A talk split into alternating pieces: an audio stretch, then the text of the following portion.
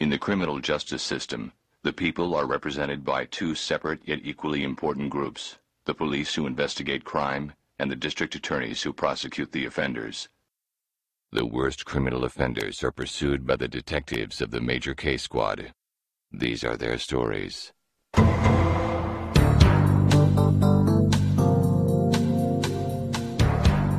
Ah, just what I needed to start the day. A stiff drink in a stiff's hand.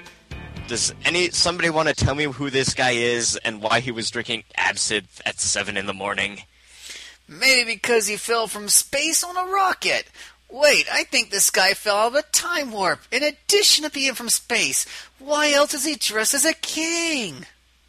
Hmm. The crown has an inscription, Lord British. Well, that gives us a name. Now, who could have wit- wanted him dead? Just being British usually isn't punishable by death. Lord British was pretty well known among certain groups, and plenty of people didn't like him. They envied his immortality, I think. Immortals don't drop dead, though. Something must have happened, or even fallen out of a time warp in space wouldn't make his time run out. Wait a minute, there's a note in his pocket. It's coded in Linux, though.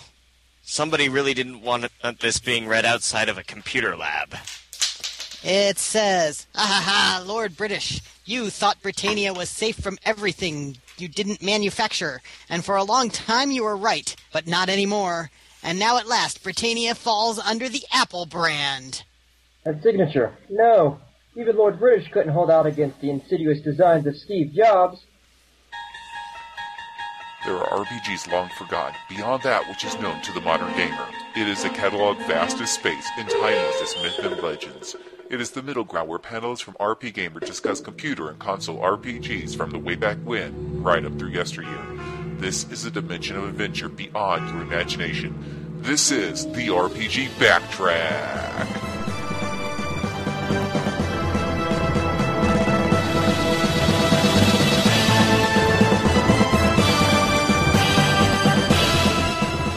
And here are the hosts of RPG Backtrack, Philip Willis and Mike Minky. And welcome to RPG Backtrack number 45 Ultimate Power. Today we're going to be talking about the whole slew and series of Ultimate games on the PC. This is our PC special of the quarter or year or semi year or whatever, however we do these things. And to help us out, uh, we got a whole slew of people. But first off, let me uh, say hello to Mr. Mike Minky, my good friend and partner. It was a wise man who said that if all the medicines were dumped into the sea, it would be a horrible day for the fish. Huh, that reminds me of that billboard that I keep seeing on the way to work. It has a big old bottle of prescription pills poured out, and it says like the worst leftovers on Earth or something like that. I guess it's to tell you not to just toss your prescription drugs because other people might use them and get high or something. Or, you know, they pollute the water. Yeah, don't dump them down the sink. What are you supposed to do with prescription drugs if you're not using them? Um,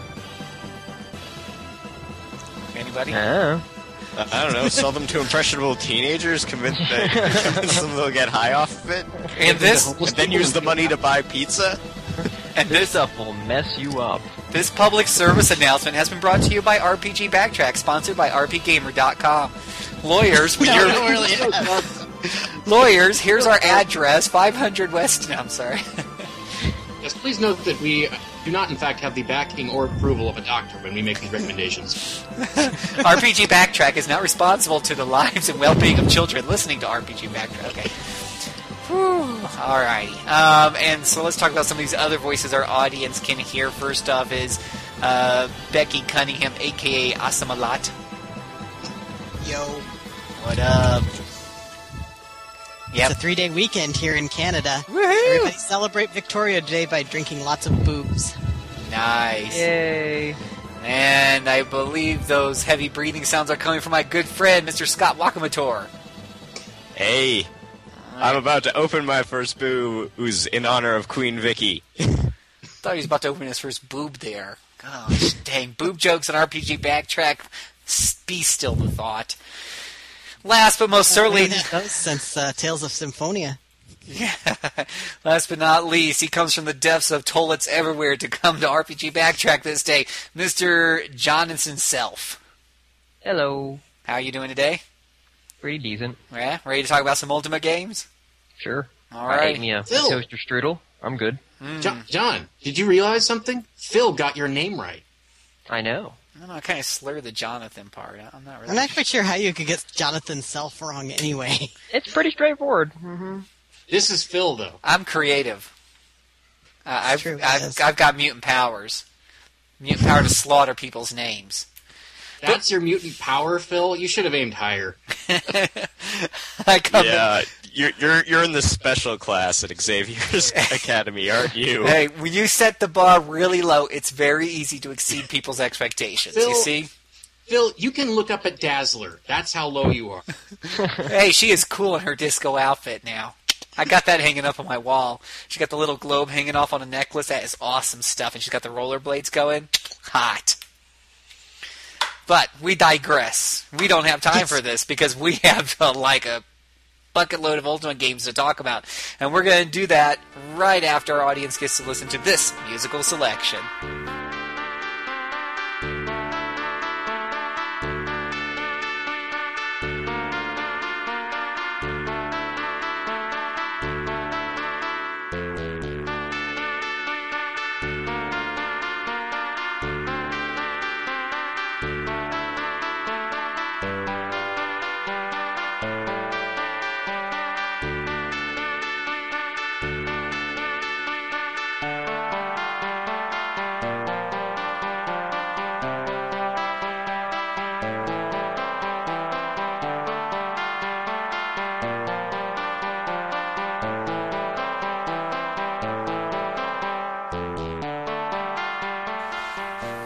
Audience will be very happy to know that today I will not be doing a whole lot of talking. That's why we have our pan, our, our trio of panelists and to uh, who are experts at Ultima. Ultima, the Ultimate PC series. Much I love PC RPGs, the whole Ultima series just uh, just swung right back past me. I was too busy playing Gold Box D and D's, Might and Magic, and Wizardry games.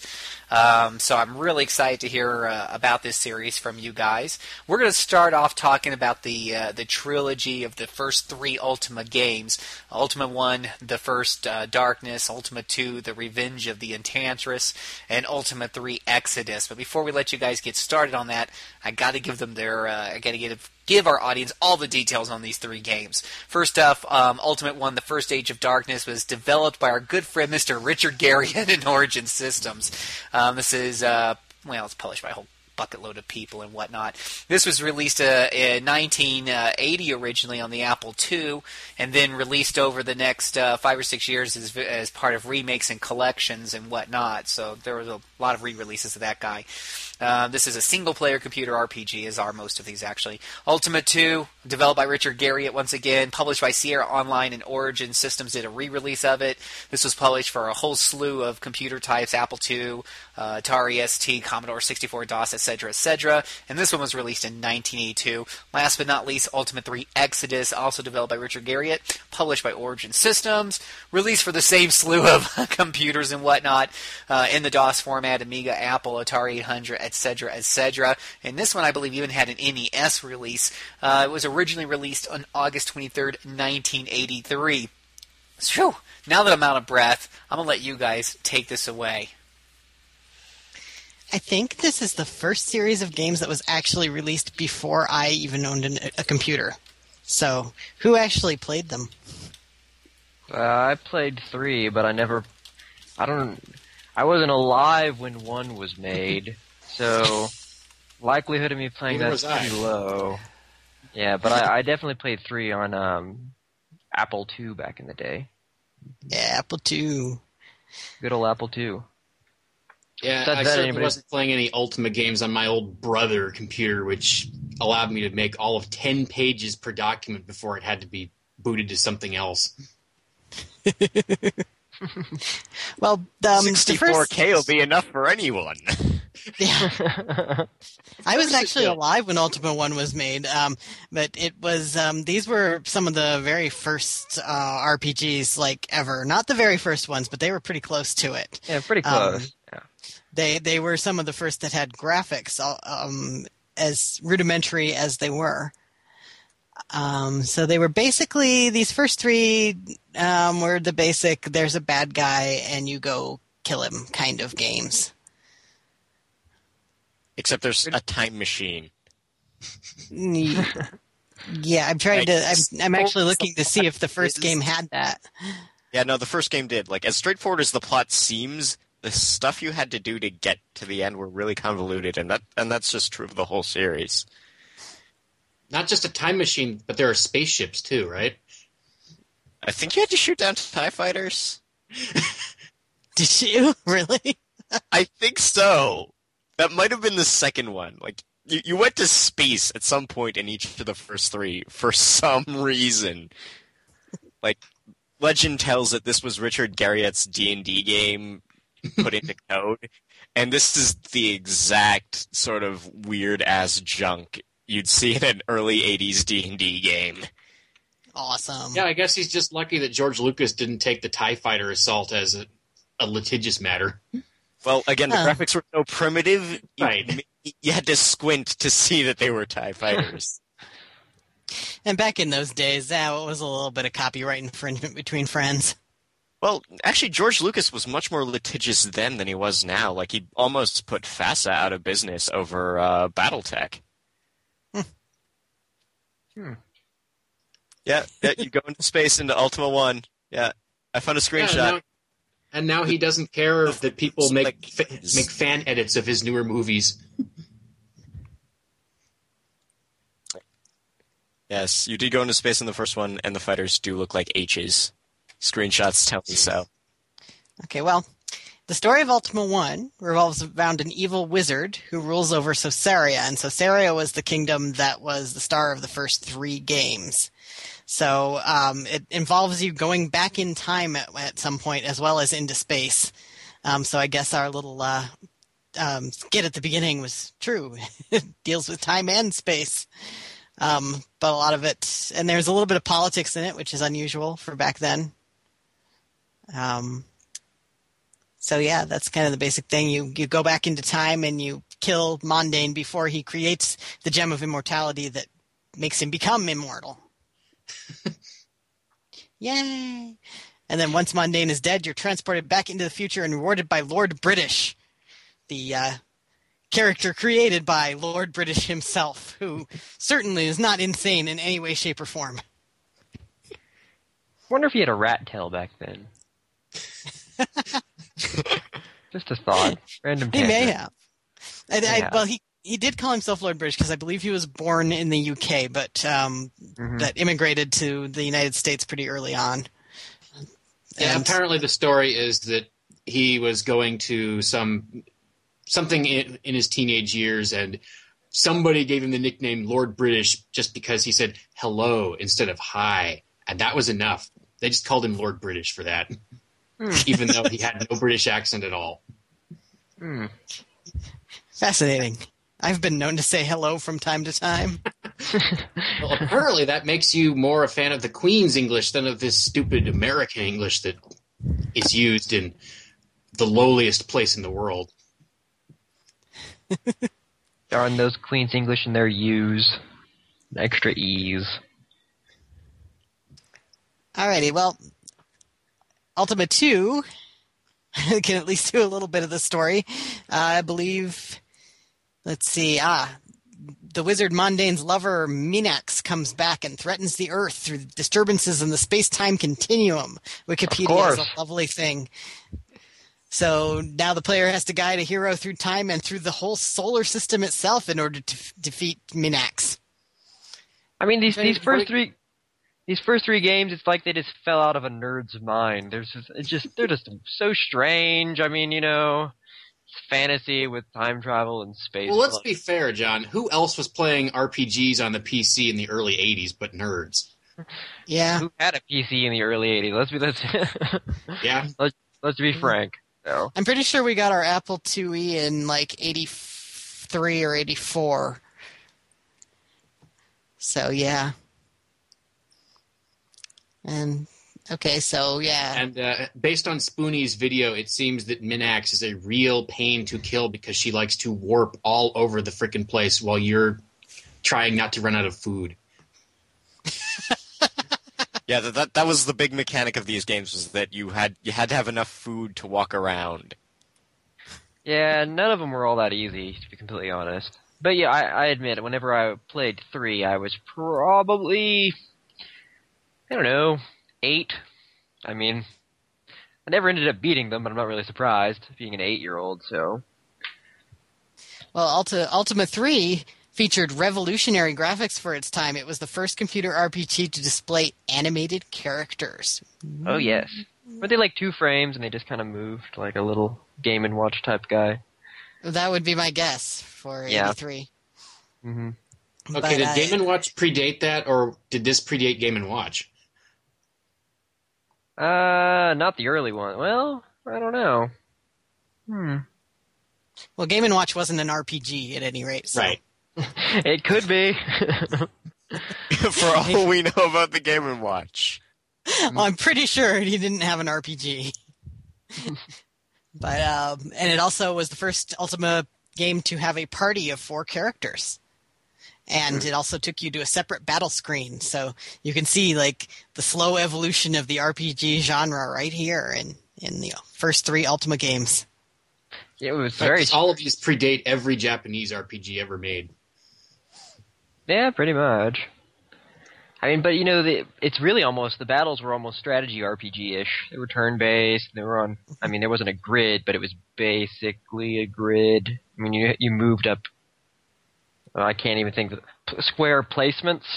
Anybody ever play the- these other ones? Yeah, it was a lot like that. So you you move forward, you'd attack, and then it'd be someone else's turn, and then it'd be your turn.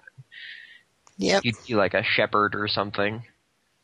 And that that basic like you move one space, the enemy moves one space on the world map or on a separate screen was kept through the Wizard or through the Ultima series basically up until Ultima Eight. So it it did pretty much uh, held its own there for quite a while. You know, I wonder. I have to wonder if you know if they. I mean, I don't know enough about really early RPG history to know, but I wonder if if that was something they pioneered or or if it was something that he he yoinked from something else. I'm not really sure, but it's still pretty interesting. And you are right. Yeah, all the other games that I ever played always had that same mechanic, and I can't Well, think. here of we go. W- Wikipedia tells us. Um, Ultima 3 Exodus is credited as a game that laid the foundation for the computer role-playing genre, influencing games such as Dragon Warrior and Final Fantasy. In turn, Exodus was itself influenced by Wizardry, which Richard Garriott credited as the inspiration behind the party-based combat system. So there you go. That's pretty neat. It's pretty neat. hmm It sold over 120,000 copies too, which is pretty darn impressive Yeah. for back then. Back then, yeah, that's probably So that's like one for every other computer. Yeah, I think that's about right. Probably. But I guess it wasn't like his first game, and you had to, you know, send off in magazines to get it. I mean, in in 1980, there wasn't exactly a lot of computer game stores you could go to. I mean, maybe Radio Shack. I mean, like I don't know. I mean, you know, there there would be pretty limited. Yeah, you'd just go to general electronics stores that had software in them. I'm trying to remember where I bought my first Sierra Adventure. I think it. I think by the time I bought my first Sierra Adventure, they actually had like software stores, but they certainly didn't have game stores yet. There weren't enough games yet. I think I used to get my old video games all at like. Pretty sure there were Radio Shack. Toy stores might have sold like like the Sears toy section might have sold like Apple games. Mm, That wouldn't be surprising. And I know all of you under the age of 25 are like, "What the hell, you people?" We remember times without internet. yes, we Oh, do. I, I remember the time of the 9600 baud rate modem. Oh, oh, I, I had this is completely off tangent, but uh, early, early days of me video gaming on my Apple IIc, I had a 300 baud modem that I had overclocked to 1200 baud, which was nearly scrolling so fast I couldn't read the text, which was pretty amazing. You know, 300 baud's about as fast as a fax, so yeah. Well, one more one more uh, little factoid about Exodus Ult- uh, Ultima 3 Exodus. It, the box art has a great big demon on the cover, and apparently that caused fundamental religious extremists to make to do protests about it. So it was probably one of the first computer games to uh, have protests on it too. Hmm. Very well, exciting. interesting. Interesting stuff there. The beginning of the ever excitable fundamentalists getting excited for nothing in particular. Yeah, well, they had already been um, protesting about Dungeons and Dragons, of course. That that started in the '70s, but now they've moved on to computer games. Of Well, of course. course, Evil. dragons are fictitious creatures that can only demean and destroy our youth because they are inherently evil, right? They're based Well, off. yeah. Apparently, I mean, clearly. because But apparently- because they take attention away from their good, wholesome, fictitious character. now, no, let's not get into that. yeah let's not. All right. but um, this the, it's interesting because that um, protest apparently inspired Richard Garriott to go into the next direction that he took with his next trilogy, which we can probably introduce since we've actually played them. But one- one Yay! quick Games we've played. Yay. In What? podcasting. You want to talk about games you actually played? Well, let's wanted to ask. John one quick thing. Uh huh. This this is long, long before the days of GameFAQs. Do you think you could have beaten Ultima 3 if you had GameFAQs at your disposal? Yes. Sure. I mean, like, but I mean, they, those games were so hard, and you had just a giant map, and it, you know, at least in like a wizardry game, it was a maze, you know, but and sometimes you had to do really, really sort of strange things in them to actually, because you were, uh, what the modern premise of all the the games are is that you had to become the avatar by getting all the uh the this we'll talk about this more in four, but you had to become the avatar by getting all the the virtues. But I mean, like, I mean, you were lucky if you could randomly figure out how to do a third of them, you know, or even find where to do the mad. I mean, they, all these games came with little cloth maps, but the cloth maps were like I remember. I might have been three that the cloth map actually was in runes, and you had to translate the runes. Yeah, that was that was one of the fun parts is learning the Ultima Yeah. Runic language, and I think all of the maps, like throughout the whole time, like it was it was useful if you if you learned the Runic language. It was just a simple transposition. They give so you a map, you you can't even use it until you learn the language. It's like, yay! I just yay. I thought that was kind of awesome, actually. But I didn't play these early ones. I played the later ones, and by then I think I could at least go onto America Online to find out which rune means what meant which letter. yeah. Well, I think, I mean, I don't know if this is true with Ultima, but I know it's true with a lot of the RPGs I played uh, back in the 80s and whatnot. But they they seem to be designed to be really tough, so you'd go out and buy the bloody hint book. Do they have hint books for Ultima games? Uh, shot, shot, probably. Yeah. I mean, you know, they're, those are the type of things that exist, but they're very difficult to locate. I mean, you know, Of course, they still try to do that to this day with a lot of games, don't they? I'm still surprised when I go to EB Games and with uh, GameFAQs and websites, everything else, they're still selling $15, $20 guidebooks to a lot of the games that come out. well, at least when there you have an RPG, you know, something else Ultima or some modern RPG, at least it could be a giant collection of numbers and pretty graphs, you know. yeah, and, and full color maps, which you can't find most places in the internet, stuff like that. So you know, oh, my. if you like that kind of thing, yeah, Yeah. my I, fault. have, have you seen the Pokemon ones? They're freaking phone books. Yeah, they're huge. Like, My- I think Black and White was two separate books. Yes, it was. But anyway, how about how about is Phil here to introduce We the next are. uh, we are. games? We've got those queued up and ready to go. The next, Let's do it. Let's do it. The next trilogy of games includes Ultima 4, Quest of the Avatar, Ultima 5, Warriors of Destiny, and Ultima 6, The False Prophet. Ultima 4 was developed by Origin Systems and Infinity and published by Origin Systems, uh, FCI, Sega, and a whole bunch of other people. Designed, of course, by Richard Garriott. Uh, this was released for Amiga, Apple II, Atari, Atari ST, Commodore 64, oh, just a whole bunch of stuff, including The the, NES. NES and the Sega Master System.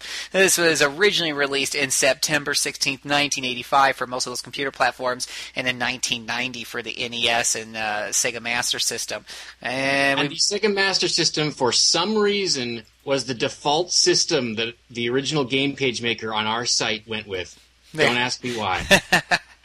Ultimate 5 Warriors of Destiny, developed by Origin Systems and published by the same design by Richard Garriott, was also released for a slew of computer uh, platforms as well as uh, the NES. This was released on October 5th, 1988, and this is a, let's see, that's a single player RPG as well, of course. Ultima 6, uh, developed by Origin Systems, published by the same design by Richard Garriott and Warren Spector. This was released for DOS, Amiga, Atari ST, Commodore 64, the Super Nintendo, and a couple of other small minor things. Um, this is um, this is actually really, I don't know. It has a U rated U for unrated. it's the first game I saw that had a rating system on it. Anywho, so let's talk about these guys. All right.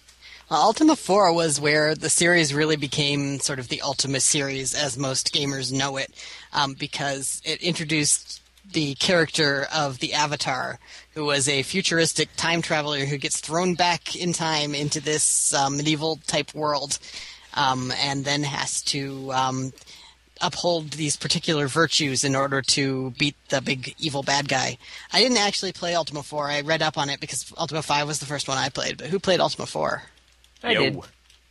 Awesome. What was it like?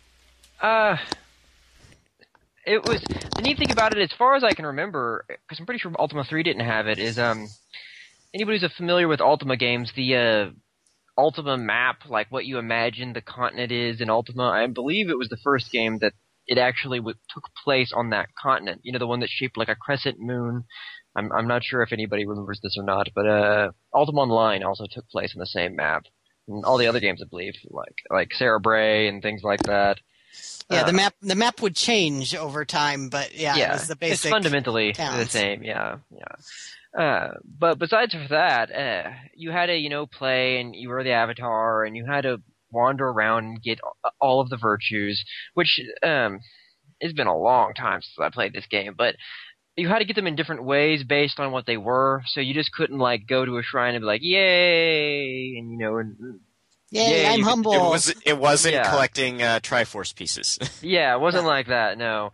Which is uh, what I said earlier is that it made it kind of difficult. Like, okay, yay, how do I get humility? You know, and so you'd wander around in towns and just poke around until you give up and try to go get a different virtue. Yeah. But besides for that, yeah, it was pretty fun. I enjoyed myself playing it. apparently apparently you got humility by um, picking the right answers in various conversations. So if you gave a boastful response, you got a penalty to humility, and if you got a humble response, you gave you got a bonus. Yeah, this was really the start of the um, sort of morality bars, but it was interesting because you had eight separate tracking ones that you didn't really know uh, were there, but you, you so you had to do a lot of different things to be like, I'm courageous and also loving and stuff. It also affected at the beginning of the game what class you started as. Like, um, and I can you could you change classes? I don't I don't recall being able to change them. But like if you No. were humil- if you were humility, you would be a shepherd, and if you know you'd be a bard if you chose a different one, or you know a fighter if you chose a different one. Yeah. Did, did now this one started the same way most of them did with you answering questions at the fortune teller, right? Yes. Yeah. Yeah, so this was the start of the, the the class determination system was basically you would your avatar after getting thrown into Britannia um, would wake up um, in the tent of a fortune teller and she would ask you moral questions. And depending on your answers to these moral conundrums it would determine what class you were like which virtues you seemed to identify with most. So it was like um, uh, a thief is fleeing from a noble lord and he has stolen a loaf of bread. Do you side with the thief because he was just hungry, or do you side with the lord because the law is important and you'd get a point for certain virtues depending on that? Yeah, it's kind of ogre battle-ish like that. I bet ogre battle probably stole that from Ultima. To be honest. But but you know, it's really realistic when you think about it. Because I mean, when I went to mm-hmm. apply for a job at the hotel, they asked me a bunch of moral questions that determined what position I got to work in, and now I'm a housekeeper. Yes. Yes, but That's in this true. I- case, I it determines failed what character class you are on your way to being Crystal Dragon Jesus guy. Nice. Crystal Dragon, Jesus guy. Somebody's going to make that Well, into we a can- form on You know we it. know why he didn't make it up in the rapture yesterday. oh, Oh snap! oh, hey, Oh, yeah, neither that did any of you. that was yesterday, wasn't it? yeah. Yeah, we all failed to be raptured. Dang it. Well, Yeah, Obviously, we should have played means- more. We should have played more Ultima. Then we would have been virtuous enough. Yeah, it would have taught us valuable lessons. Mm, Clearly, that that minister in North Carolina needed to play some Ultima because he doesn't know anything about apocalypses now. Yeah. uh, This RPG backtrack. We're about games and we're topical. Yeah. This is, Yeah, this this is won't really, age badly at all. this is really off topic, but I went to the zoo yesterday, and driving down the highway, they actually had made a billboard that said, like, you know, the world's going to end today. They actually put up a billboard for it. Oh yeah, you know it's really great is here in Utah. Boy, this is really on topic. Um, here in Utah, we had the, the billboard that counted down the days automatically. So after yesterday came and passed, we're waiting for it to say negative one days until doomsday, and it just it's just blank now. It just says blank days until doomsday. It's really hilarious. Speaking of doomsday, so so let's get back to Ultima. It's all about doom and gloom. Let's talk about that. You talk about it because I don't know about it. Well, who, Okay. who's the big, who's the big bad in Ultima 4? There really wasn't one. Like this was about like there's uh, the whole thing is that uh, Lord British thinks that people don't have any purpose now that the the evil has been banished. So they're like, we need you. So he come grabs a random guy from the future and he's like, you. You must become Crystal Dragon Jesus to be an example to all my people. And then he sends you off on the quest to embody all these virtues and bring peace and spiritual enlightenment to the lands. Well, So that there- being said, which game was the first game that had Blackthorn in it? Uh, I Ah. can't remember if it was four or not, but I don't. I don't think it was four. yeah, most probably. No, it was later. 5. It was five. Hmm. Yep.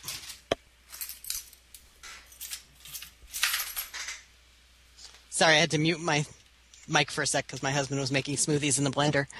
Ah, Ah, Uh, so, so the so how did you how did you quote unquote win the game then? like You once you all got all eight, and you'd go back and be like, "Hey, Lord British, I'm like super virtuous now," and he'd be like, "So you are. Have this shiny hat." yeah, look at that. Yeah. Ah, And then you'd go back to the future, and I think you'd find that your house had been robbed. Like you've, like that was actually the end of cutscene. Was he sends you back to the future now that you've uh, embodied virtue for all the people, and you go back to your apartment, and like your door's busted open, and someone's taken your TV. well, you'd probably be gone. Karma for fail. You know.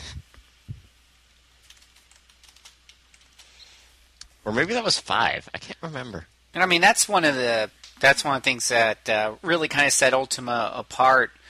Um, as far as RPG goes, from what I understand, was it did have that theme of being able to go to different time periods, right?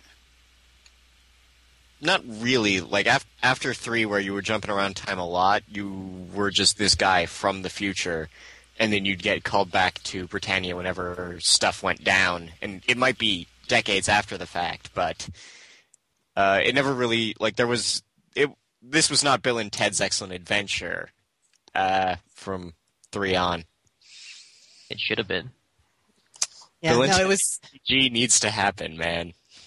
that would be awesome. Uh, yeah, you know, it's more that um, Britannia would go forward in time with every um, with every episode, but not within a single episode. So, should we talk about Ultima Five? Uh, one thing I just want to mention that's sort of a common theme for a lot of these games is that in order to do anything, you have to do these really bizarre chain of deals quests. And that's a lot of the reason why I don't think I beat about half these games is that you'd put it down for a while and you're like, what was I doing? And how do I get this thing for that guy so I can go into this dungeon? Like, like the amount of like little degrees of separation you had to do is kind of ridiculous. Well, back then you were just supposed to keep notes, man. Yeah, well, I didn't. Yeah, like I had to have graph graph paper for all your maps, and then just have a notepad of everything. Actually, didn't the like the last eight pages of every game manual just have blank space for notes? Yeah, it said notes, and you'd have your thing for notes. I don't think I ever wrote in them. Like oh, I was I did. that I could remember, and then I wouldn't. Well, I was probably older than you two when I played these, so Yeah, I, I was particularly young for four, five, and six. I'm sure if I yeah, like I, dug them up, I'd manage better. yeah, I was a teenager when I started playing five, so that, that would definitely make a difference. So yeah, um, in Ultima Five took this sort of to the next level. So in Ultima Four, you had to embody the virtues. In Ultima Five, you come back to uh, to um, Britannia, and you discover that um, Lord British is gone. And there's a tyrant known as Lord Blackthorn on the throne, and Lord Blackthorn has Blackthorn has his own virtues. Well, to call them virtues, I don't know about that. He's like the uh, the anti-Lord British, sort of. And if I'm not mistaken, wasn't he named after? Wasn't Blackthorn Richard Garriott's friend or something like that? It was supposed to be his friend. I don't. I don't recall. It's been a long time. So I don't remember. I'm trying to look up what the anti virtues were. Yeah. It's better than virtues. It's anti-virtues. Like it was sort of like like take the virtue example and then just sort of extend it past the point where it's good and that that's Like basically what they were. pride or uh, wrath or let's just opposite it. No, we can say that was it. Stuff like that.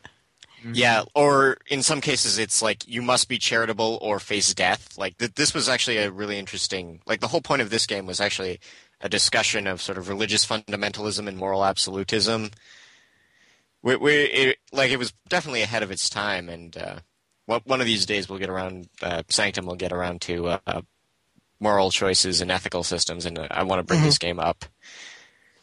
Yeah, now this like the Ultima series starting with with 4 and 5 brought up topics that were way ahead of what anybody else was doing in terms of like stuff that you were actually supposed to think about. Yeah. And Yeah. still ahead of a lot of games now. Like there are Oh, plenty yeah. of games that are still at the level of, you know, punch the baby or give the baby food. or give them a lollipop. Although I've just been playing The Witcher 2, so that's that would Yeah. be the uh, more on the level of the Ultima games in terms of subtlety. But yeah, so you would you would go allow, you would go around and um, try to solve the problems of the people so that they would believe in the virtues again instead of and and free them from Lord Blackthorn's shadow lords. And I just vaguely remember playing the game, so I don't remember a whole lot about exactly how it worked.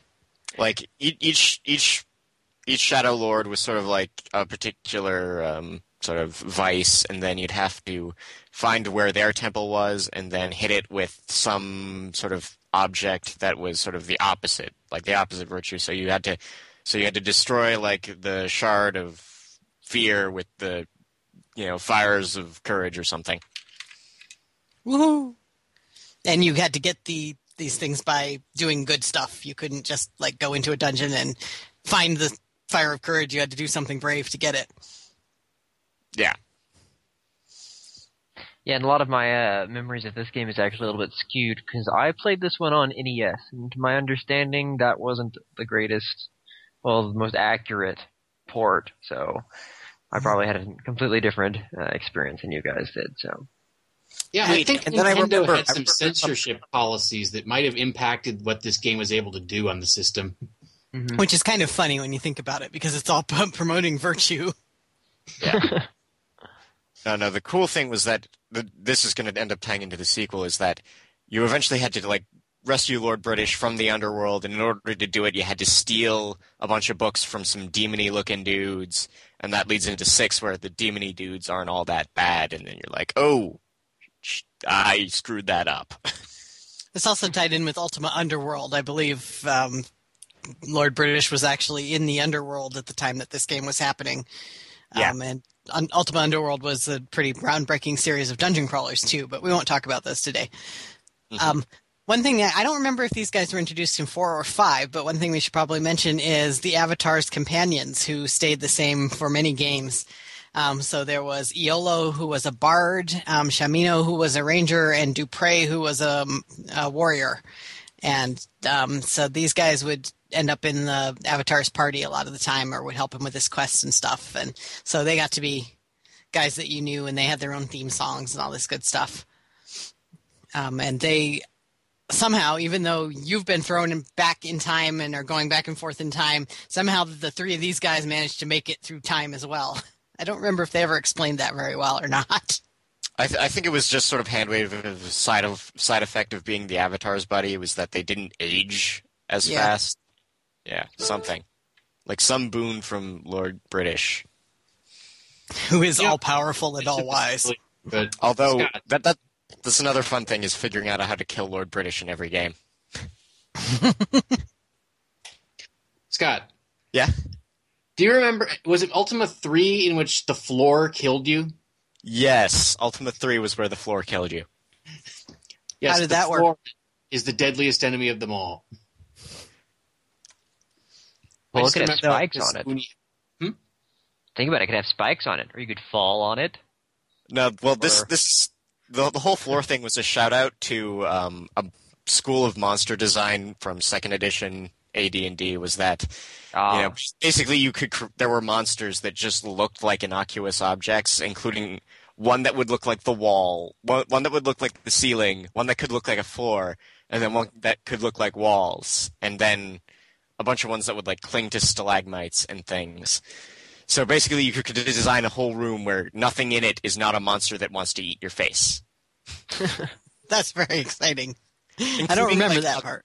including like a monster that would disguise itself as articles of clothing and then try and strangle you once you put them on. Mhm. that's always nice. Like the cursed pants were a serious problem. Oh yeah, I'm trying to remember. I think Ultima Five. No, maybe it was Ultima Six. There were one, either five or six. Um, introduced some stuff that that Nintendo probably would have um, censored, like you could actually sleep with a prostitute. I think that might have been six. I think it might have been six. Yeah. Well, considering that Nintendo close. removed the Puff Puff girls from all the Dragon Quest games it released over here, I think prostitutes would be long gone. yes, I, I just remember that um, in that same game, at, at at one point you could actually play a female avatar, and then they took her away, and I was very sad. Um, and and so that was that was my first instance of lesbian sex in a video game back in my impressionable youth. and I am just fine, thank you. I think we, that's for the listeners to decide if we're fine. Uh, so Ultima Six. I didn't play this one, so Oh, Ultima Okay. Six, Ultima Six was awesome.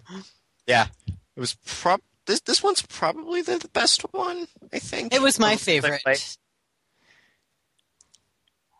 Oh, hello. Yeah. Hello. Most most fans of the series either like six or seven best. I think I liked six best. It was less depressing. Yeah, like six was actually this really cool moment at the beginning where it's like you you start out the demons the demony dudes from five capture you, and they're like we're we're gonna kill you because we you took our stuff, and then some dudes save you, and then you realize that the, the demony dudes weren't like actually demonic and that they have their own virtues that and you have to sort of unite both the gargoyles and Lord British in saving the world from something even worse. Like I think I think the space time continuum was going to collapse again. Was was the threat? Yeah, yeah. They uh, so basically you you discover that these demon guys are called the gargoyles, and they actually and they they're trying to take over, but it's because they think that you're the bad guy. And I think it wasn't just that you had done bad stuff. I think that all the people in on the human side of the world were not being very nice to the gargoyles. Yeah, and that basically the whole game was spent figuring out their point of view and developing understanding, and then forging peace with uh, between Lord British and the King of the Gargoyles. Yep. That's a In pretty terms far-sighted goal. Yeah. Like that that's the other thing about four, five, and six that's sort of great in the series that it is not your traditional hero villain dynamic. Hmm And um, this was also one of the ones that really started um, using sort of the living world concept that was really important for um, Ultima 6 and 7. Um, you had basically, you could pick up anything, you could use anything in the world, so you could pick up you know, dough and bake some bread in an oven. It didn't do anything practical for you, but it was kind of cool.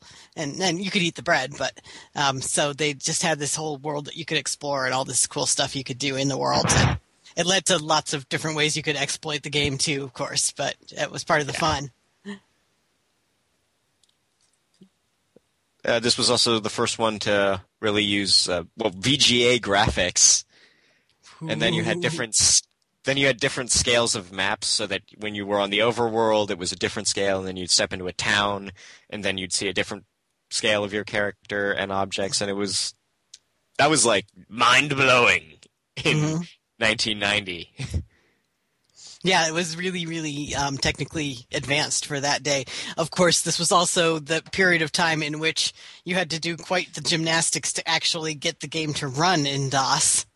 oh yeah, This was this these these um, Ultima six five yeah five through seven were the days of editing your HiMem.sys and your AutoExec.bat and initializing your Sound Blaster, and you'd start the game and the sound wouldn't work and you'd have to go back and edit your files again. And um, I believe it was one of the Ultima 6 um, spin offs that caused me to um, try to play with expanded memory, which caused my computer to spit Greek characters down the screen, and I had to resol- um, restore the whole f- hard drive from backup. That was exciting.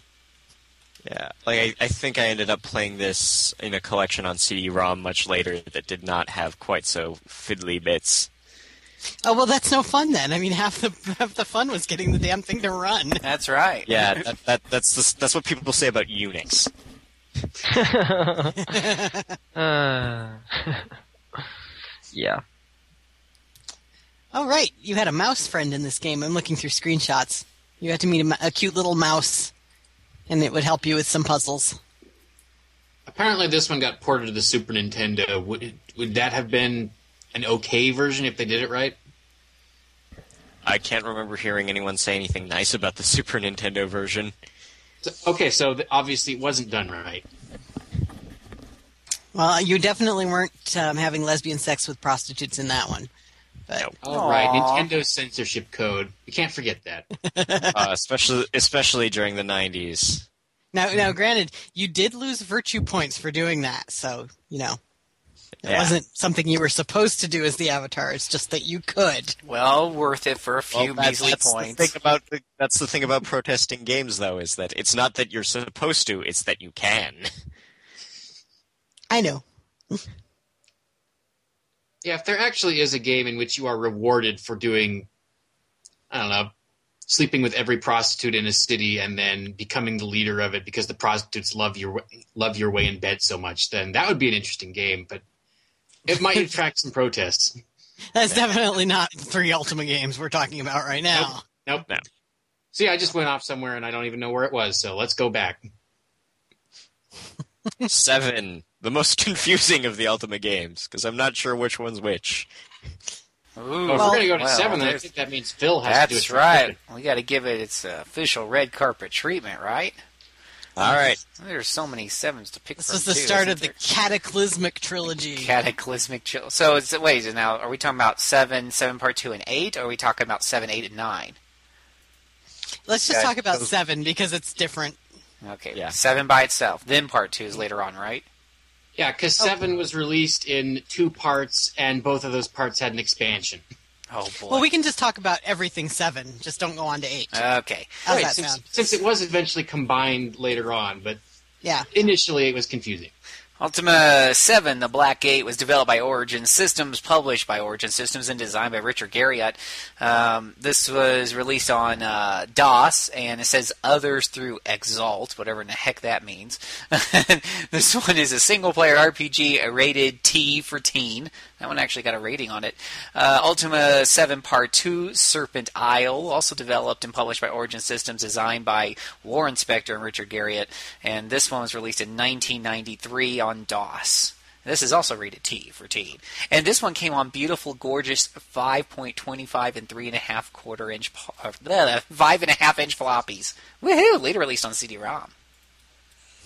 now, now you know we're moving Wait, is up. it, is it five and a half inch or five and a Five and a quarter quarter, and I got them mixed up. It's five and a half and three and a quarter.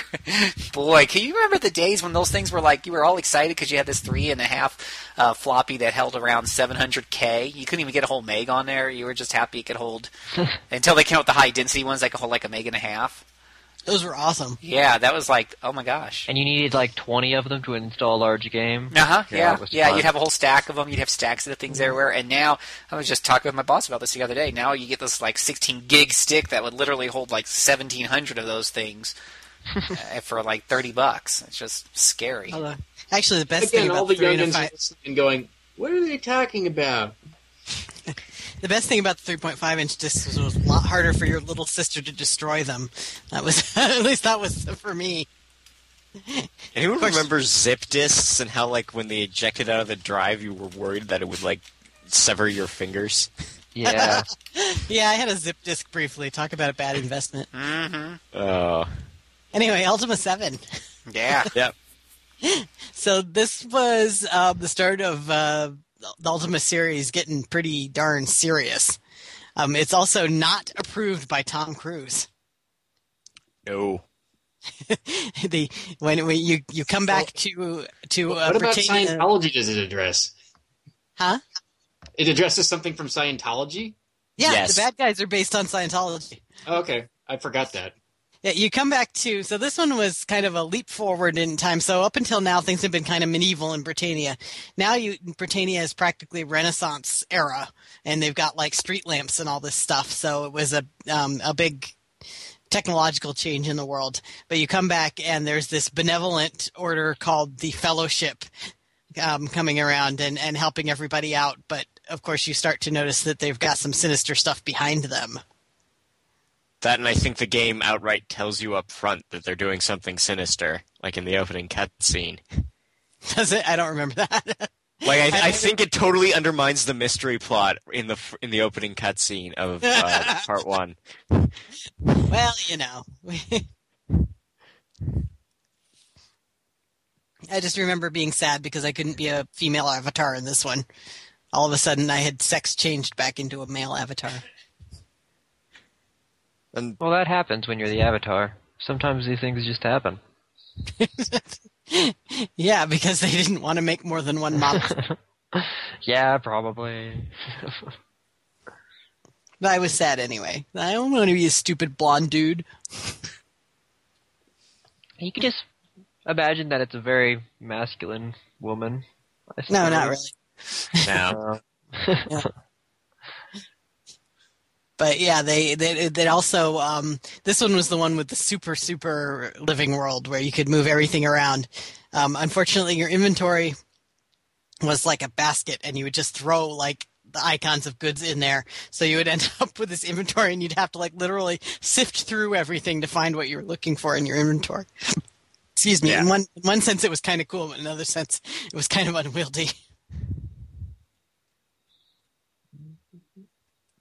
Yeah. Um, trying to think what else it added.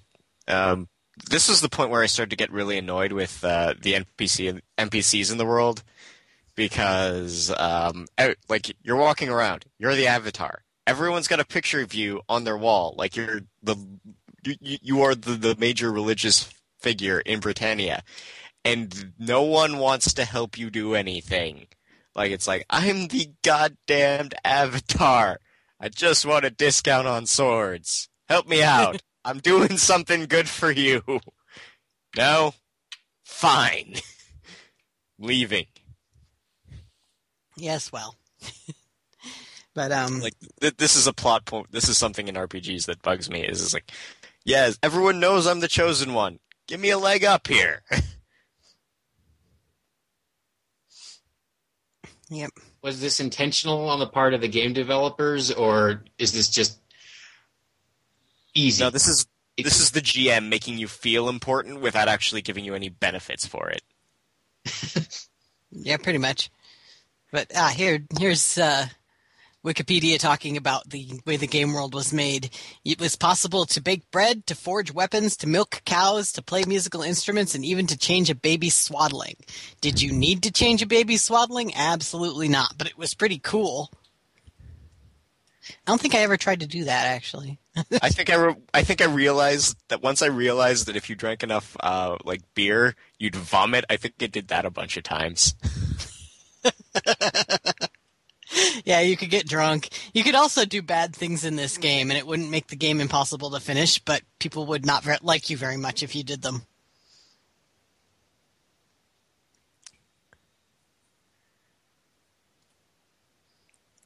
Yeah. Anyway, so so there's a big bad guy in this one um, called the Guardian, and he's the guy behind the Fellowship. Um, and he's like this giant red face. I think one of our forumers on RP Gamer actually has him as their forum avatar. Yeah, he Um, does. Yeah, Yeah, it's Can't uh, remember Throne the of, Throne of Dravaris, isn't it? Yeah, yeah, I think so. So if you want to know what the Guardian looks like, look at Throne of Tavares on our forums. um, and so he's this incredibly powerful dude who likes to destroy worlds, and he's also really smart. Um, and things don't end up turning out too well for your poor buddies in this game. Um, yeah, so Iolo is kind of a drunken lush, the bard. Shamino, I think he's still okay, but Shamino's just kind of a dude. He never had that much personality compared to the rest. And I believe Dupre eventually ends up sacrificing himself and dying. So, yeah. I was kind of I was I was kind of depressed by this game. Nice. Working for the Avatar has never had more fringe benefits. yeah, exactly. And uh well, you start the whole thing by investigating a grisly murder. So it was some of the more, I think, probably the the most um, bloody scenes in any RPG to date. It certainly wouldn't hold up to Mortal Kombat, which everyone was busy talking about at the time. But yeah, Well, sounds pretty macabre. yeah, it was. It got pretty serious. So was so. I mean, do you end up doing like a lot of investigating? Is there is there investigation mechanics of some sort involved, or is it just talking to a lot of people?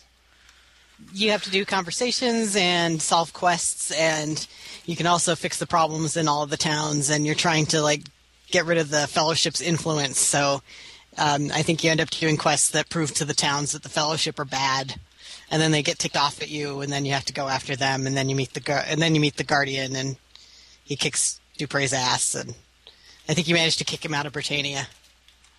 Dang! Yeah, Snap. Snap, crackle, and pop. Yep.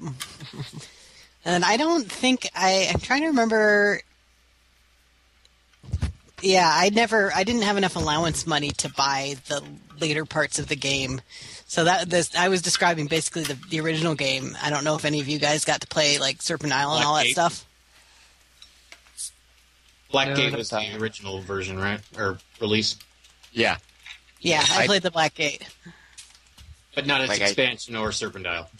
Yeah. No, Like- because I was depressed enough by the Black Gate and I didn't have enough allowance money. Well, maybe Scott can tell us if it got any more uplifting in Serpent Isle.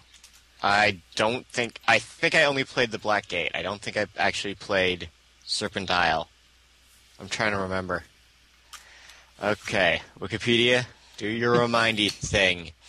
Wikipedia. Put it I all together, I'm guessing this is one monster of a game. Yeah, because Ultima Seven itself, the Black Gate was huge. Like the thing about the the whole all of the middle Ultima games was that the world was really gigantic. And I remember in I think it was in Ultima Seven where I eventually um, just went onto a bulletin bulletin board system or something and found a code that would let you teleport around the world and did that because I was tired of walking from one end of the world to the other to try to solve quests. It does sound like uh, you know it does sound like Richard Garriott though. You know, putting a lot of things, uh, trying to come up with something really big and huge, and yeah, putting together two separate, you know, quote unquote halves of a game with all these expansions sounds pretty big. Yeah, well, the man was definitely a visionary in terms of, of computer gaming. I think he's a little a little off now in terms of what he thinks things should be doing, but back then he did things pretty well. Yeah. Right now, he's a man who is willing to pay millions of dollars to go fly into space. More than millions. Tens of millions. I did not play the Serpent Isle, but apparently it is only Ultima 7 Part 2 because they use the same source code as the Black Gate. And Gary, it's weird in that if, if, if it for it to count as a sequel, it has to have entirely new code. Oh, of course. Well, it does continue this story to a certain extent. Like you're chasing after the human guy who was in charge of the Fellowship and ran away to Serpent Isle. So it's tangentially cre- um, connected, at least. Yeah.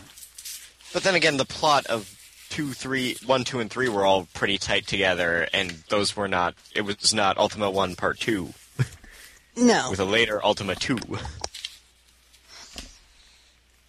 yeah, I didn't play Silver. Did definitely didn't play Serpent Isle. yeah, neither did I. The, uh, I still had my old computer at that point, so I was still Apple II seeing it, basically, back then. Yeah, I didn't have anything could run anything around that time. well, I like what it says uh, here on the uh, internet. The game's tone is notably sad and atabilious, whatever the heck that means. The Avatar follows Batlin to a land called Serpentine, uh, Serpent Isle, where the natural order has been upset. Magical storms ravage the land, heralding its imminent destruction. Although most people are unaware of their meaning, the storyline he- heavily hinges on loss, ruin, and past tragedies. Over the course of the game, most inhabitants of Serpent Isle are killed. An entire sentient species, the friendly and peaceful Gwani, is made extinct, and one of the Avatar's long-standing companions sacrifices his life for good. It just seems like it carries on the tradition of the first half. Yeah, I, I thought no. I'm, I'm pretty sure Dupre died in the Black Gate itself because I remember him dying, and I was like, "Hey!" that's that's what we need in our, our more RPGs, um, more um, death and sacrifice and and, and genocide. I mean, Yeah, all this, all this, the world is magically made good once you kill the final boss. That needs to go away. You need to have unleashed a whole new spate of problems and never resolve anything finally. In other words, you need to play The Witcher.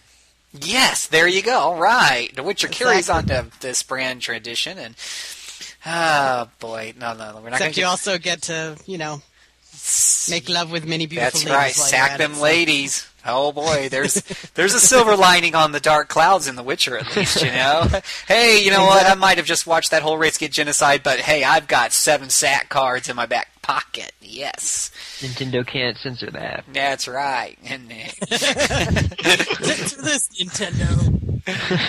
oh boy, so But, uh, you know, I think that these, the, all three of these games, the the or all four of these games, four through seven, um, were definitely considered some of the biggest classics um, in terms of of of RPGs, and unfortunately, the graphics are really dated at this point. Um, although seven still looks okay, um, but the earlier ones are, are pretty pretty dated looking. Yeah, well, and, and seven uh, to a lot of people, uh, seven and Serpent uh, Isle are really considered the best Ultima, you know, game of all time. hmm So it's it's definitely uh, one to, to check out, and just listen, you know, just reading that one little thing about the story makes it kind of intriguing. I mean, Oh yeah. if you need No, to, it was good. It was just depressing. Um, and then you had the Silver Seed expansion, uh, which uh, apparently uh, added the, the a story arc to the game, in which the party visits a subterranean keep in the ancient civilization of Serpent Isle. Uh, the Avatar is given an amulet by Xenkan monks when he or she first visit Monk Isle, um, either by death or by physically going there. And after using the amulet of one of the uh, Serpent Gates, the subquest begins. Um, you get a lot of really magical, powerful items from what I understand, and in later releases of the game, the expansion pack was included, um, so you can get them both if you're you got a good CD-ROM and emulator or something, the DOS emulator. Uh, Well, I think they may actually. There, there are rumors about that Ultima may be coming to um, good old games sometime in the nearish future. So Oh, that'd be nice. that would be it's, nice. it's a it's a possibility. Although the Ultima series does have a whole lot of publishing craziness around it.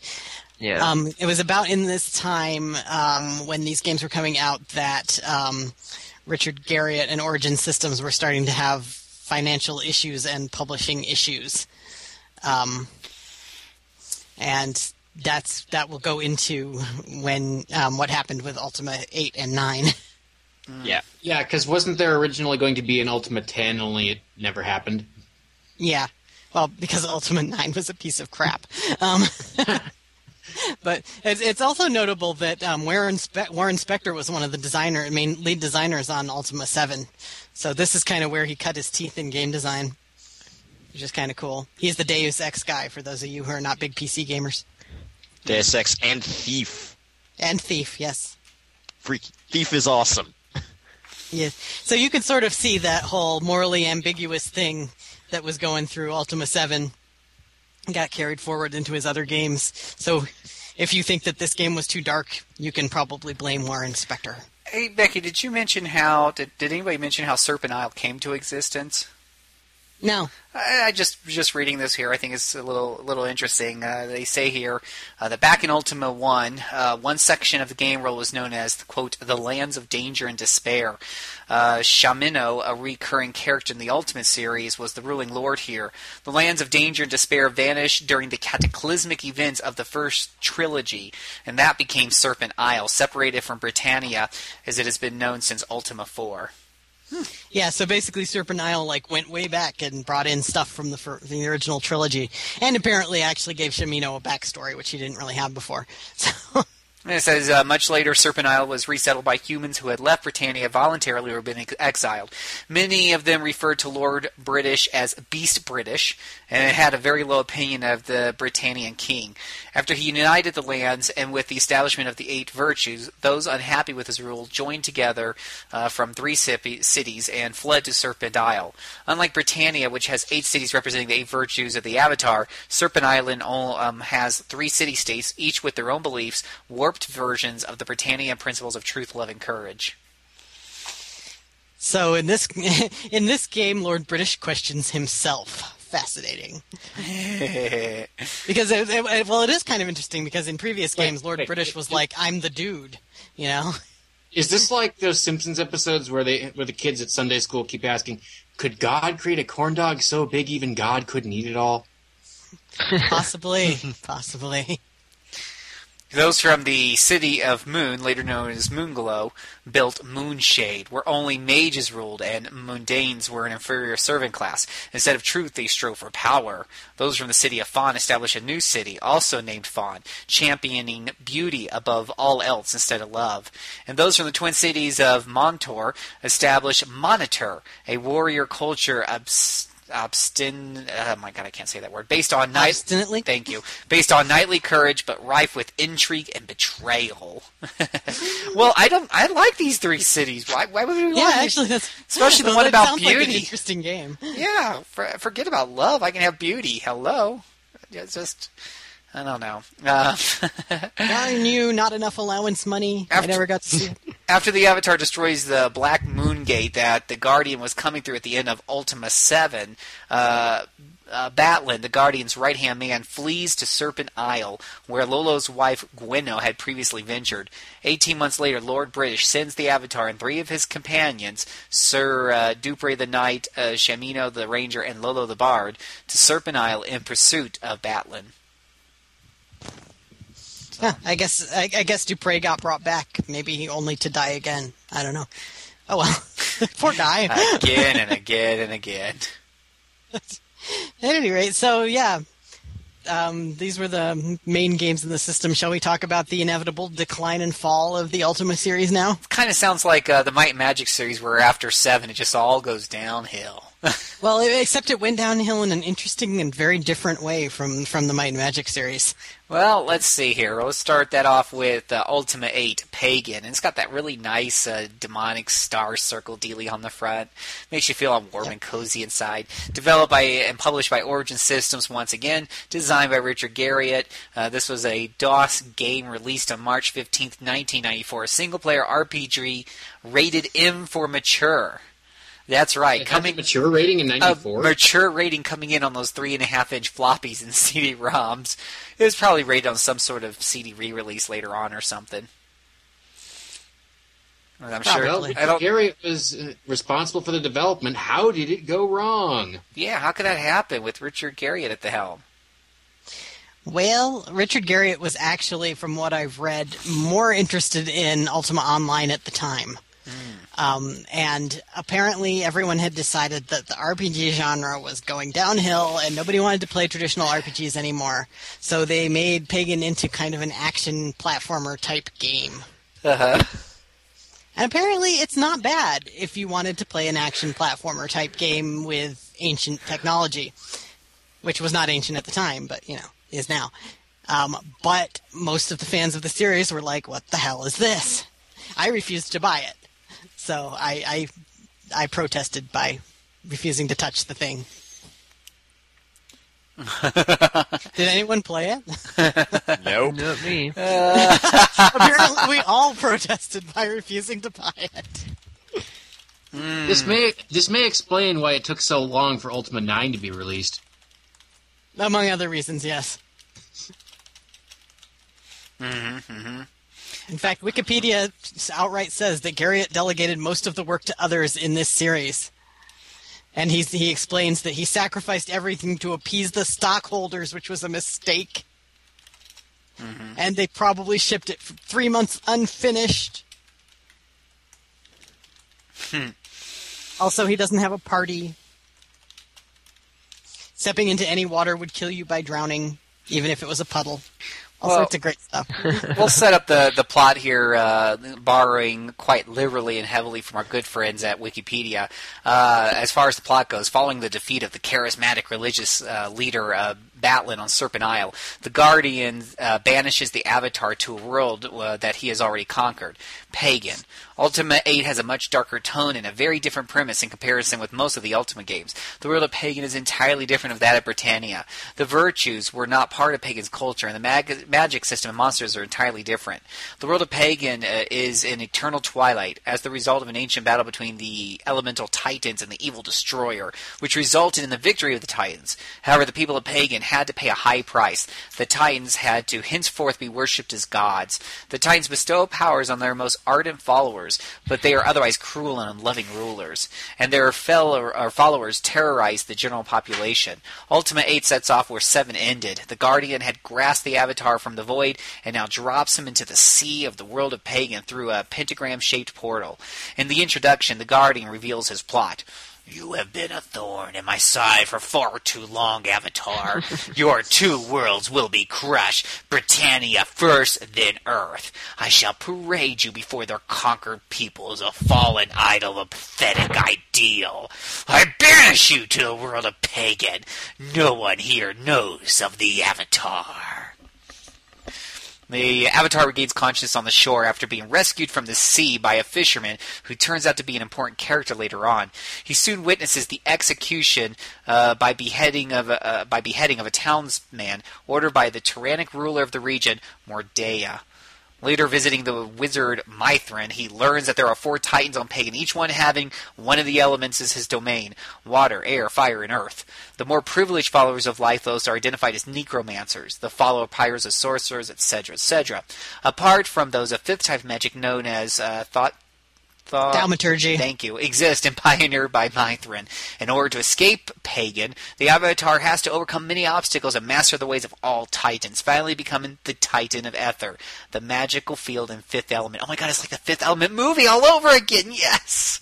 But the Avatar's not nearly that sexy. Yeah, that's true. During his quest, the Avatar collects four artifacts of the Titans, unleashes violent thunderstorms, hurricanes, earthquakes, and meteor showers. These artifacts allow him to enter the eth- uh, e- ethereal plane and defeat the Titans on their own turf. The Avatar then reconstructs the original Black Rock Gate that originally allowed the Guardian to enter Pagan. By entering the reconstructed gate, the Avatar is teleported back to Britannia, which is now ruled by the Guardian. Do, do, do. Do do do. I, I like I like this uh, quote by Garriott Yar. mentioned this earlier, but in this part of the series, Garriott delegated most of the work to the others. Garriott later explained, "I sacrificed everything to appease stockholders, which was a mistake. We probably shipped it three months unfinished." The thing is, even if they had worked on it for three more months, it was just too different and not RPG enough for the fans of the series.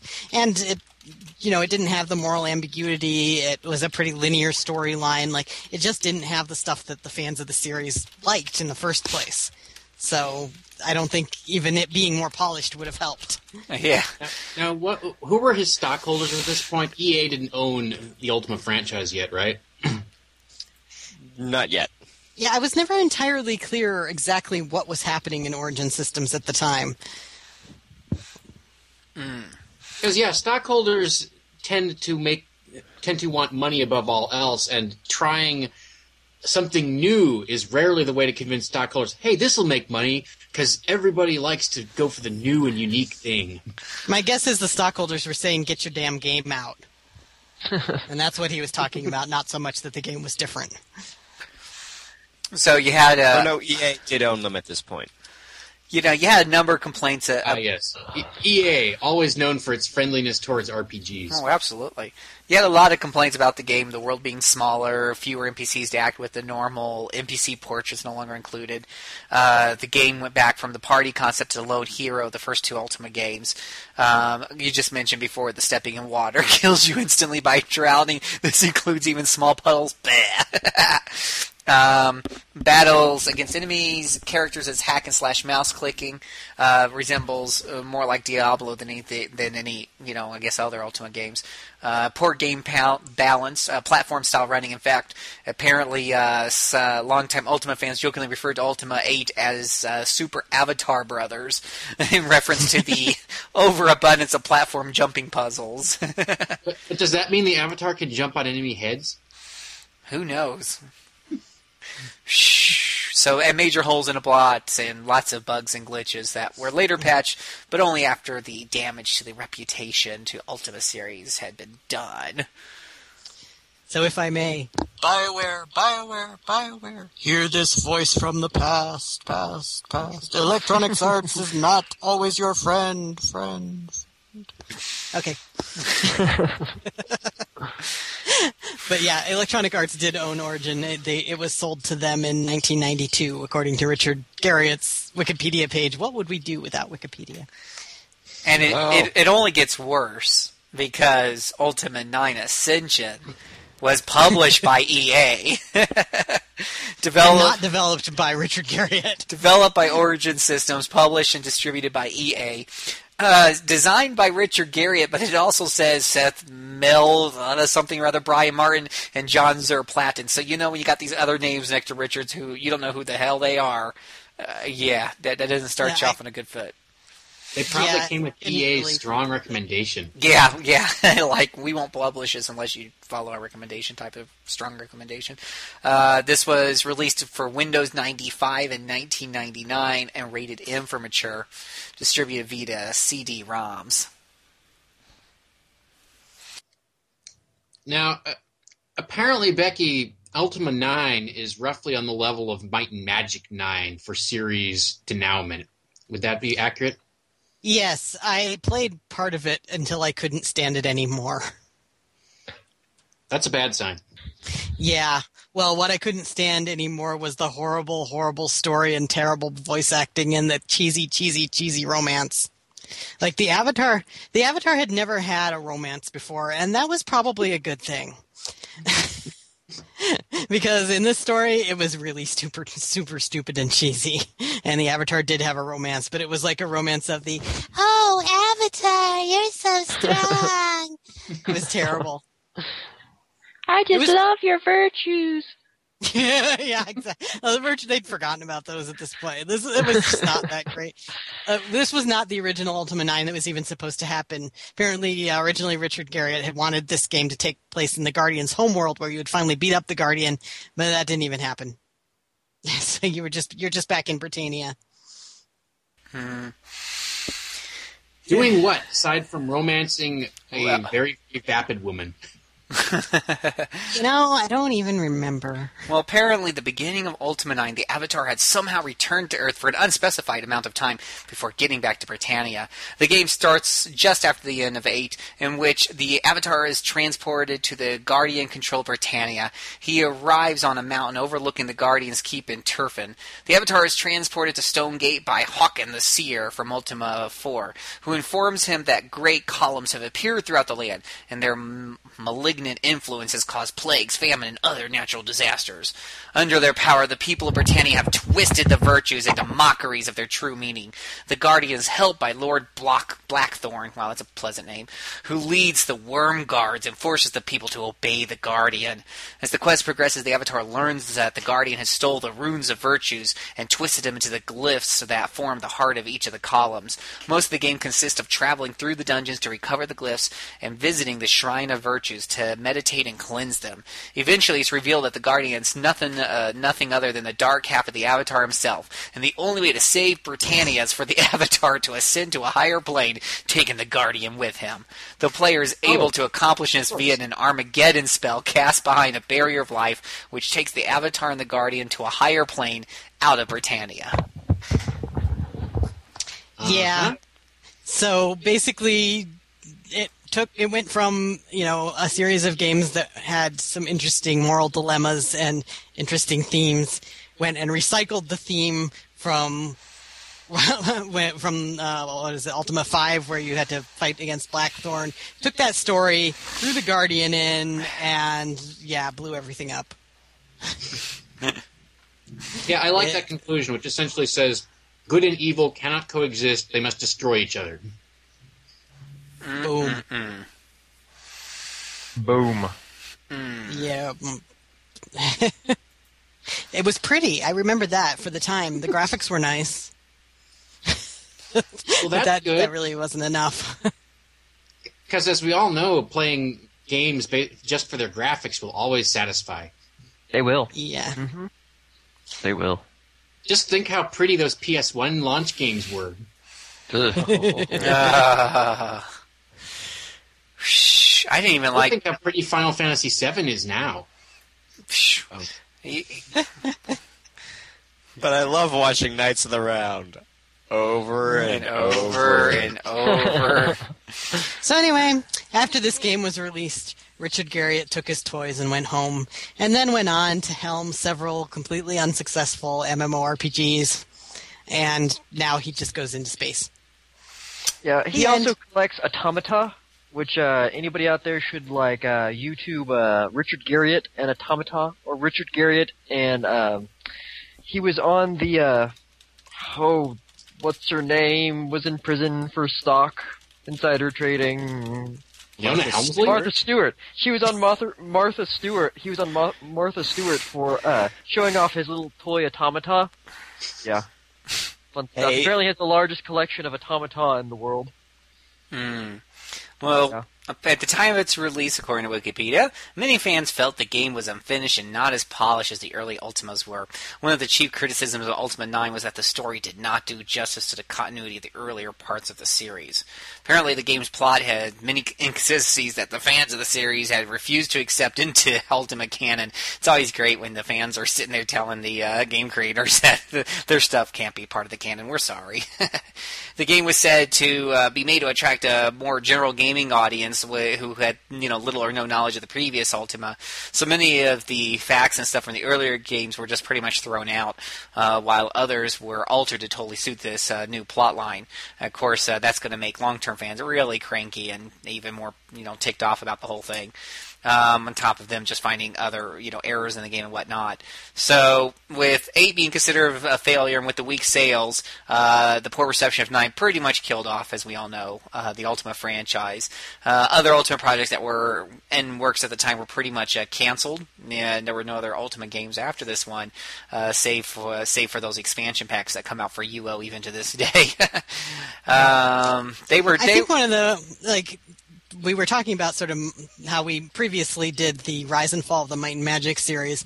This one fell for a different reason. Might and Magic fell to you know repeated iteration and not innovating at all. I think the problem with Richard Garriott and the Ultima series was Richard Garriott's vision was and and and still is just a few steps ahead of where current technology allows us to develop. And he could do okay in the 90s.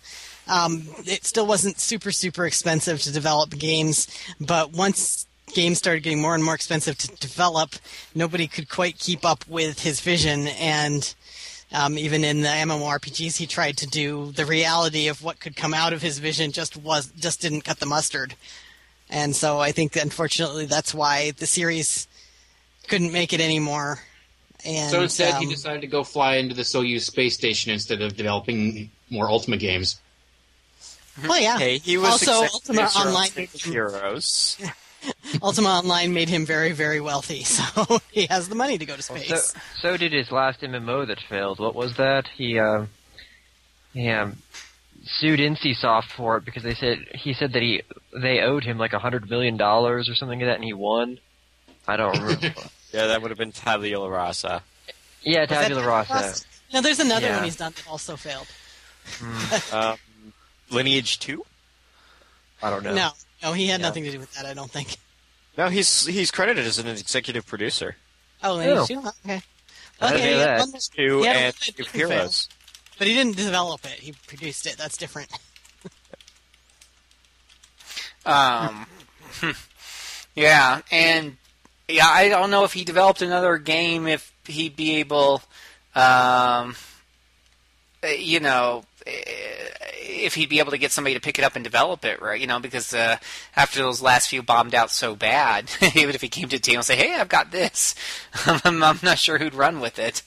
Okay, here's here's here's to show what happened to the poor guy. He managed to get Harry Potter Online canceled in 2000. Nice. You have to mess up pretty big to get somebody to cancel Harry Potter Online in the year I don't know. 2000. I don't know. Like, did anyone? This is slightly off topic, but the the Tabula Rasa wasn't a bad game. I just don't think it had a very big market. It was kind of a strange thing. But, I heard it just wasn't very good, honestly. Well, it had like this is completely off tangent again, but it had like this dynamic battlefield thing. The battlefield would change, and it was pretty much a third-person shooter that was an MMO. Hmm You know, it, I mean, you know, it, it's something you would have to get a crowd for. You, no normal MMO player could just go into it and like it. So Yeah, and I, I that's I think his vision for Tabula Rasa again was Yeah. bigger than what the technology of the time could handle. oh yeah, mm-hmm. and people didn't really know how to make action MMOs work yet, and they're still working on that. So yeah. That may be a tangent, but where else are we going to get to talk about Richard Garriott's material? Mm-hmm. Hmm. Mm-mm-mm. Well, you know, as much as, as these bombed, and it's a conversation for another day, but um, obviously Ultima Online has been successful on a number of different levels, and it's got to be, gosh, I, I think it'd be hard pressed to find an MMO that's been running longer than Ultima that's still actually running, because it still Meri- is. Is is Meridian fifty nine still around? I mean, like. I don't think. Oh, so. yeah. oh, Is there's it? a there's an official website for it. I just googled it. Woohoo! yes! You can yes! play Meridian fifty nine. Then it's Yay. Um, so, any, let's go around the table and get your final thoughts on Ultima, and uh, let's just cross our fingers and presume for a minute that uh, they'll be coming out on GOG. So, talk to the audience as well as which ones you think they should uh, dive into if the whole series. Maybe they'll pull a Might Magic and release the whole series as one uh, one package or something along those lines, like they did with and Magic one through six or whatever have you. So, um, and this is such a meaty series, we'll give each one of you actually 90 seconds instead of the normal 30 seconds. Woohoo! We're going to start off with Mr. Self. Go. Uh, I I would say that I never played any of the later ones, which is the ones that most people like. But I would say at least try some of the middle range ones, not the early ones, and not the later ones. Uh, but you know you should play them because they're they're very different. They were some of the well maybe some of the first RPGs outside of like Wizardry that even existed. And if you can manage to get through the archaicness of them, they're, they're pretty fun and enjoyable. Hmm. Okay, Miss Becky. Well, the Ultima series was really um, one of the most important RPG series ever, and laid the foundation not just for the basic mechanics of RPGs, but a lot of the concepts behind RPGs that have been made by modern companies like BioWare and Bethesda, and now CD Projekt. Um, you know, without the morality ideas and the open world that you can explore, like all of those things are such important concepts to modern RPGs that it's really an important sort of thing to, to look back. And the games are good in the, in and of themselves as well. Um, they've got interesting puzzles and interesting worlds. Um, and they cover a lot of topics that, as I said, we still don't always game game makers are still not always mature enough to handle. So, oh, and if you're playing them, I would do four through seven. and last but not least, Mr. Wakamatur. All right, I, I think uh, four, five, and six are probably the most interesting uh, computer RPGs, at least in terms of uh, uh, thematically, and are well worth uh, the time and uh, the the game the alt tabbing to GameFAQs to figure it all out. Uh, seven is definitely solid. I'm, I'm I'm sort of hoping it ends up on GOG just to actually play the whole thing of seven at some point. And uh, like that that said, though, I don't think it's quite worth the effort to go and figure out you know DOS emulation to get these things running on a current computer. So so if it never happens on GOG, don't go hunting either. Mm-hmm. Mm-hmm.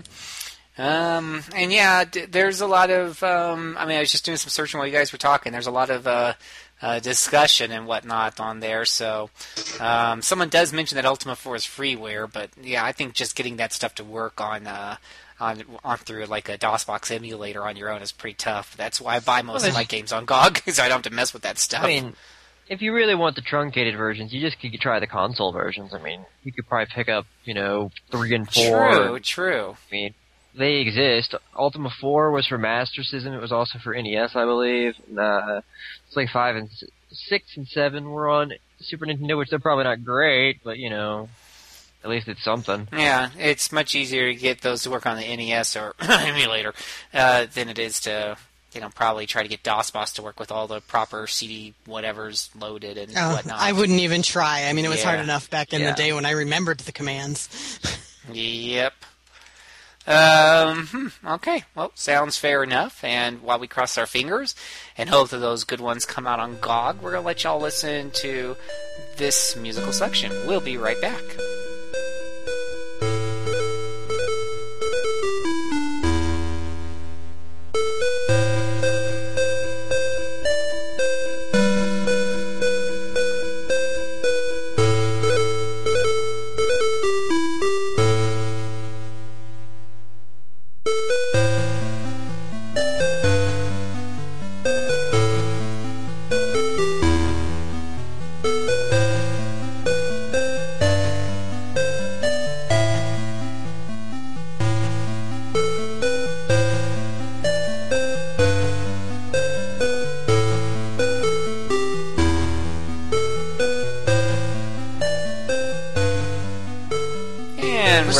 We're back Ultima cartoon? what? Apparently, this exists. Uh, I bet every week the Avatar learns a, a, a very helpful lesson that can be applied to your elementary school life. oh boy. So we need to wrap this up. Compassion is a good virtue, but you shouldn't give all of your food away, or else you might starve. So don't go raiding the closet of your mom just to go provide things for the homeless people. Well, Oh, I should I should mention one thing in conclusion um, because we've totally skipped it. Um, we've been talking on the um, on the our, on the forum thread about the um, Uematsu interview about older music, and um, the Ultima series actually has some of the um, best older p- music in PC RPGs. Uh, some tunes that I still get stuck in my head these days. So there's another interesting thing to uh, check out if you look at the middle Ultima games.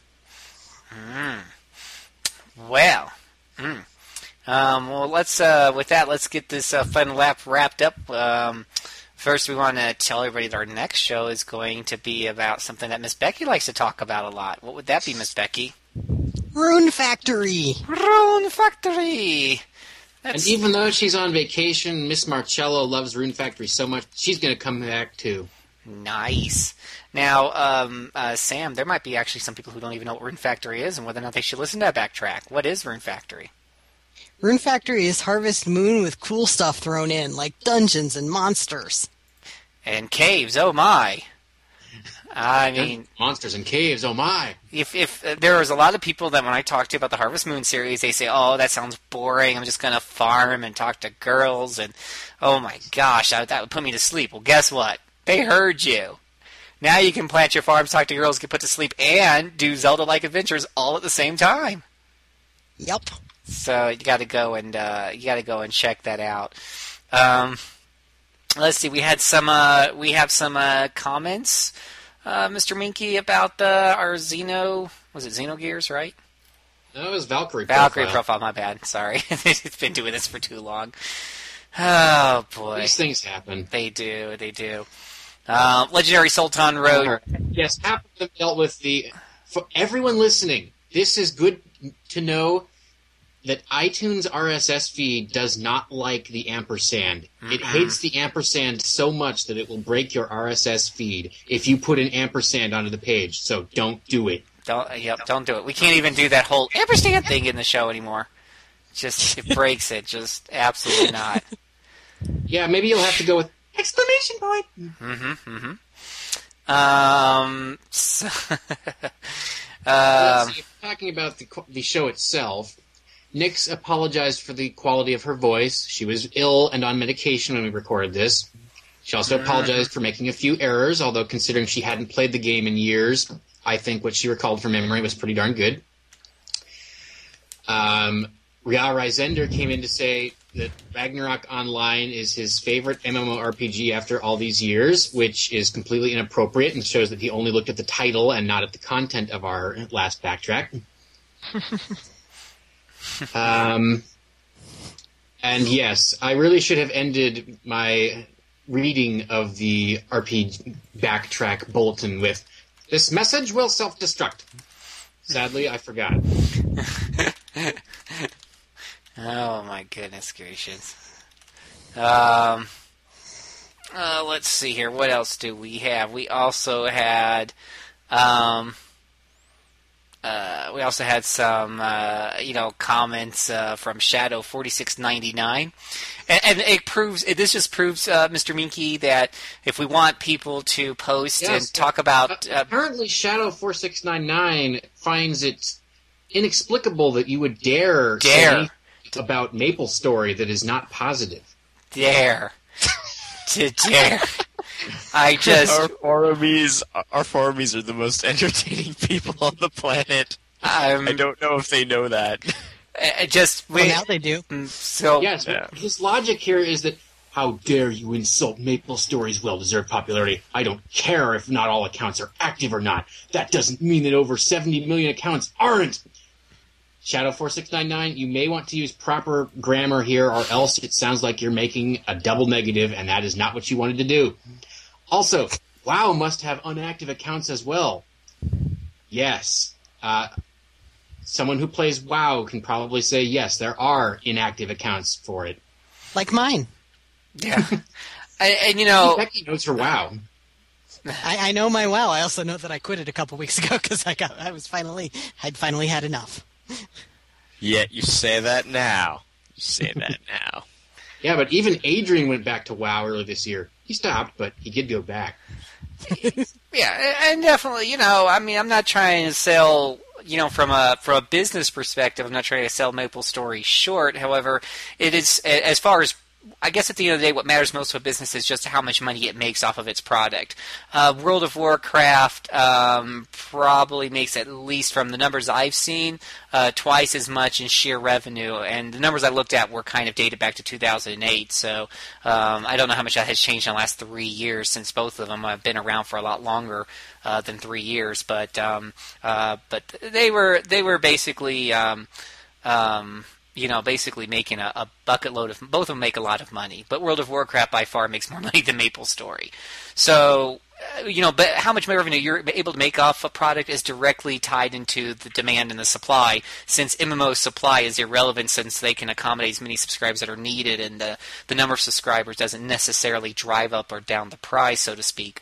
Um, you can pretty much say that World of Warcraft clearly has a, a higher demand uh, based on the fact that it pulls in a ton more revenue. Does that necessarily make it better? Well, it just means that it appeals to a broader audience who are willing to part with more dollars. Um, but me personally, I just have my own opinion on it, and I just think Maple Story looks like a kid's game. But that's okay. Uh, uh, opinions are like, uh, you know, well, I won't say that online. Um, uh, you know, everyone's got an opinion, so. and Yes, apparently Shadow four six nine nine also says that Chris Pervert Ear has a horrid opinion of it. So that is apparently his new name, Chris Pervert Ear. Haha. Yeah, and just because I I personally don't care for the whole cutesy or you know the the 2D stuff and whatever else that they do in that game doesn't mean that I don't respect as a as a gamer and a journalist that I don't respect the fact that um, it it clearly pulls in millions of dollars. It is one of the biggest MMOs out there, and it does have its own market. So Well, I love cutesy 2D stuff, but Maple Story is too grindy for me. So there we go. We all got an opinion. also, arguments from popularity don't totally work with me because you know what? How much money did Twilight make? Ooh snap! Uh, oh Yeah, and we can't even give that a conclusive argument because the final book is being broken into two movies, and we haven't seen either of them yet. And I'm sure they'll rake in lots more to add to the pile. hey, Well, you know what? The guys at RiffTrax are going to earn their four dollars from me when those two movies come out. Eight dollars. oh yeah, eight for yeah. But you know what? It would be worth it at twice or even three times the price. Oh yeah. what the guys at RiffTrax are charging eight dollars a movie now? No, Well, because there will be two movies. Oh, two movies. Right, right, right, right, right, right, right. Of course. Um, and, Oh, uh, and Shadow four six nine nine also wanted to know if we're going to do Mario and Luigi Superstar Saga, and we will sometime, along with the other two handheld Mario and Luigi games. But it's not anytime soon, just because. Uh, well, just because I'm not going into the the advanced, complicated reasoning behind it. There are reasons. That's all you need to know.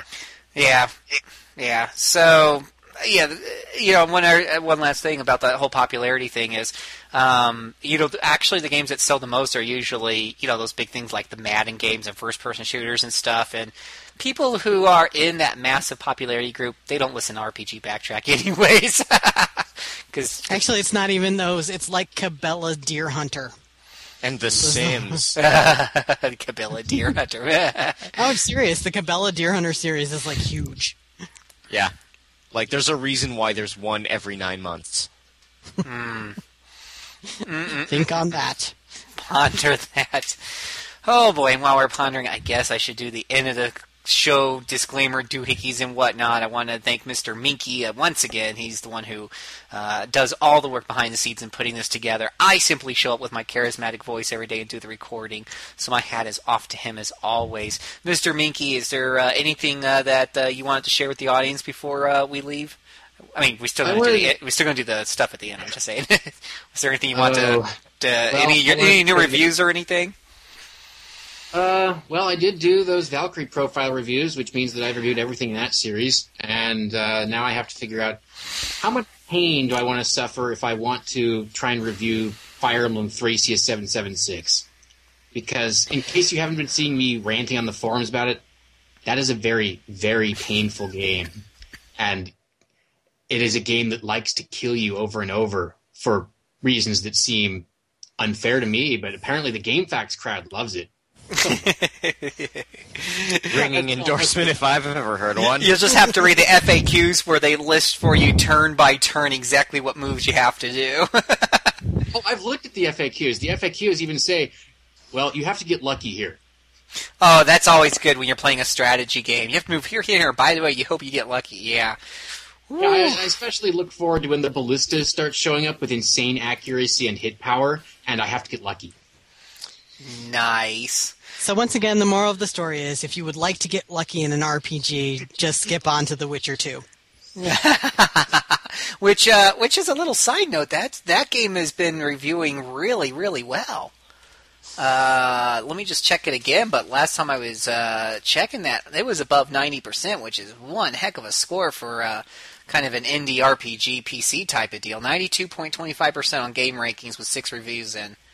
And that is with a number of um, flaws in terms of the game's gameplay systems, but it's just so darn good that it doesn't matter. Right, and and you know it's it, another you know like I have a friend who's playing through it and he's keeping me posted.